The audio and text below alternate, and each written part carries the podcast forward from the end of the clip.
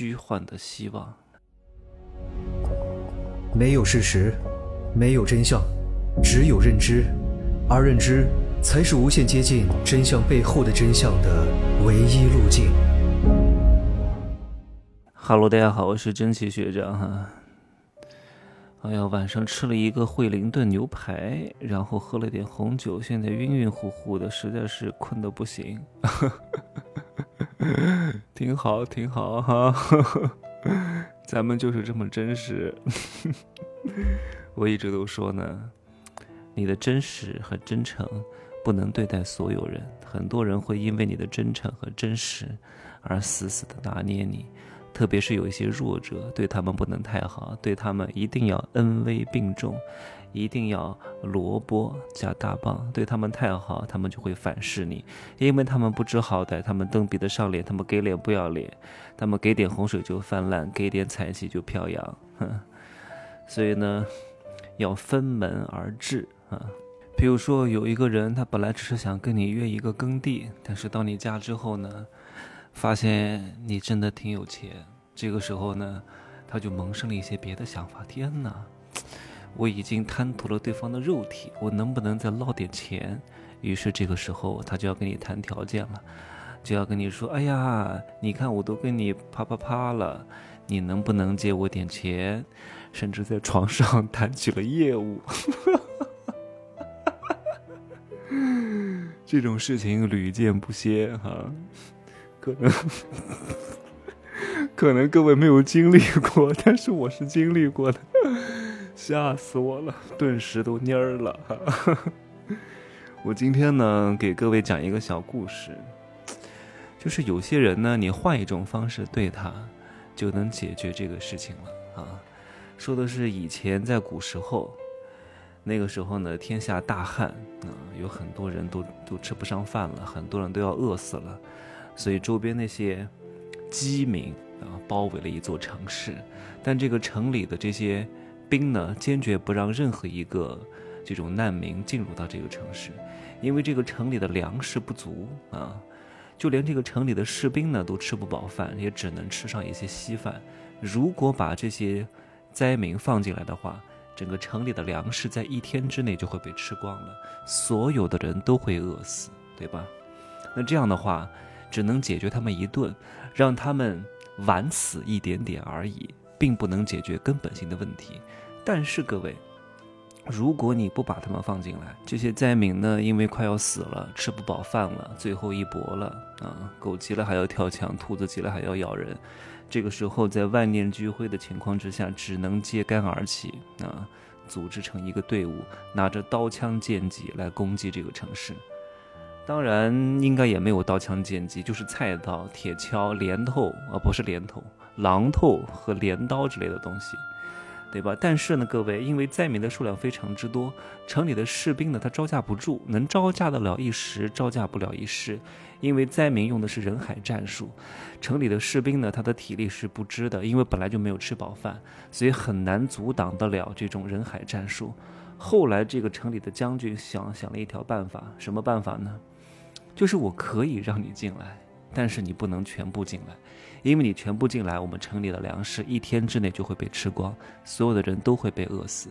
进来没问题，但是各位想了一个办法啊，分批抽签，只有少量的难民才能够成为一个幸运儿进入到这个城市。这条计谋非常之高啊，它能够让这些快吃不饱饭的。然后快要饿死的这些灾民，把他们的那些锅碗瓢盆啊，把那些镰刀啊、锄头啊，暂时都放下，把所有的精力都用在排队和抽签之上，没有心思，没有精力，没有意念在组织工程，因为你不能够把他们逼到绝境，你得给他们一线生机。这个一线生机就是排队抽签进城吃粮食啊。这样的话呢，让他们内部起了分化，让一部分人百分之五、百分之十啊。抽中签的进城来，吃点东西啊，共同喝点稀饭，能挨一挨，然后拖一拖，等到这个干旱天结束，剩下的人呢，终究还是被饿死的。这样的话就避免了他们全部组织起来来进攻这个城池啊，只是给了一部分人这种虚幻的希望，而这些灾民呢，就在这个城门口一轮一轮的抽签，而且呢，有的灾民因为看到别人抽中了，就开始嫉妒，就开始生了贪嗔痴慢疑，反目成仇，互相残杀，只是为了抢到那一个进城的名额。最后呢，因为这些灾民本来就没吃饱饭，没什么力气，最后的一丝力气都用在了互相残杀上，都用在了互相彼此薅对方羊毛、抓对方头发、揪对方蛋蛋的这些动作行为之上。所以呢，彼此都越来越虚弱，最终精力耗尽，全部都死在了城外啊！几乎百分之九十八以上的人都死了，嗯，最终化解了这场危机。你看，只是切入的角度不同，就化解了这场危机啊！所以对待人，他其实也是如此。有些人呢，你还真别觉得他很可怜，你就帮助他，你帮助他，不会有什么好的结果的。你得让他有对比啊！我以前也说过。如果你和一个人谈恋爱，这个人从来没有谈过恋爱，这个人从来没有见过什么厉害的人，或者他不知道自己是一个什么样的段位。你是一个男神女神，你跟他谈恋爱的话，他不觉得你很好，他会觉得自己特别优秀。哇，你看这样厉害的人都喜欢我，不会觉得他自己不配，他会觉得自己挺好的。你看我以后能配得上更好的。所以呢，如果你要好好的拿捏他，你需要让他知道你有多好。如果你没有我。你将可能会遇到什么人？你遇到我呢，有可能是你的幸运。我对你好呢，算是对你的一种兼容，不是你本身配。你别以为以后还能找一个更好的，你得把这些东西呢，通过旁敲侧击的方式跟他说，让他明显的知道，哦，你们两个的段位有所不同。你能够获得这一切，都是应该要感恩戴德的，都是他努力争取来的，不是他本身就很配，然后以后还可以找一个更好的，然后反过来看不起你。很多人就是因为不会讲这些东西，最终呢，被那些很弱的人、很穷的人、很 low 的人占了便宜，还被他反噬。你本来段位比他高，比他有钱，比他有才华，比他有影响力，你怎么能够被他驾驭呢？就是因为你不懂得这些制衡之道啊！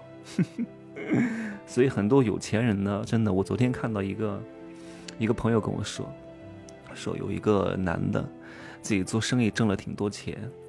然后就被一个女的拿捏了，因为这些男的呢，因为好没有听过我的课，就是一直在那挣钱，对感情方面真的是完全不了解，就就就耕地了三次，给那个女的花了五十万，那个女的还姿色一般，就是一个普通上班族，花了五十万，然后这个女的还不满足，还要找他要更多，还要找他要一百万，我的天哪，这女的你还真以为自己是什么范冰冰哦？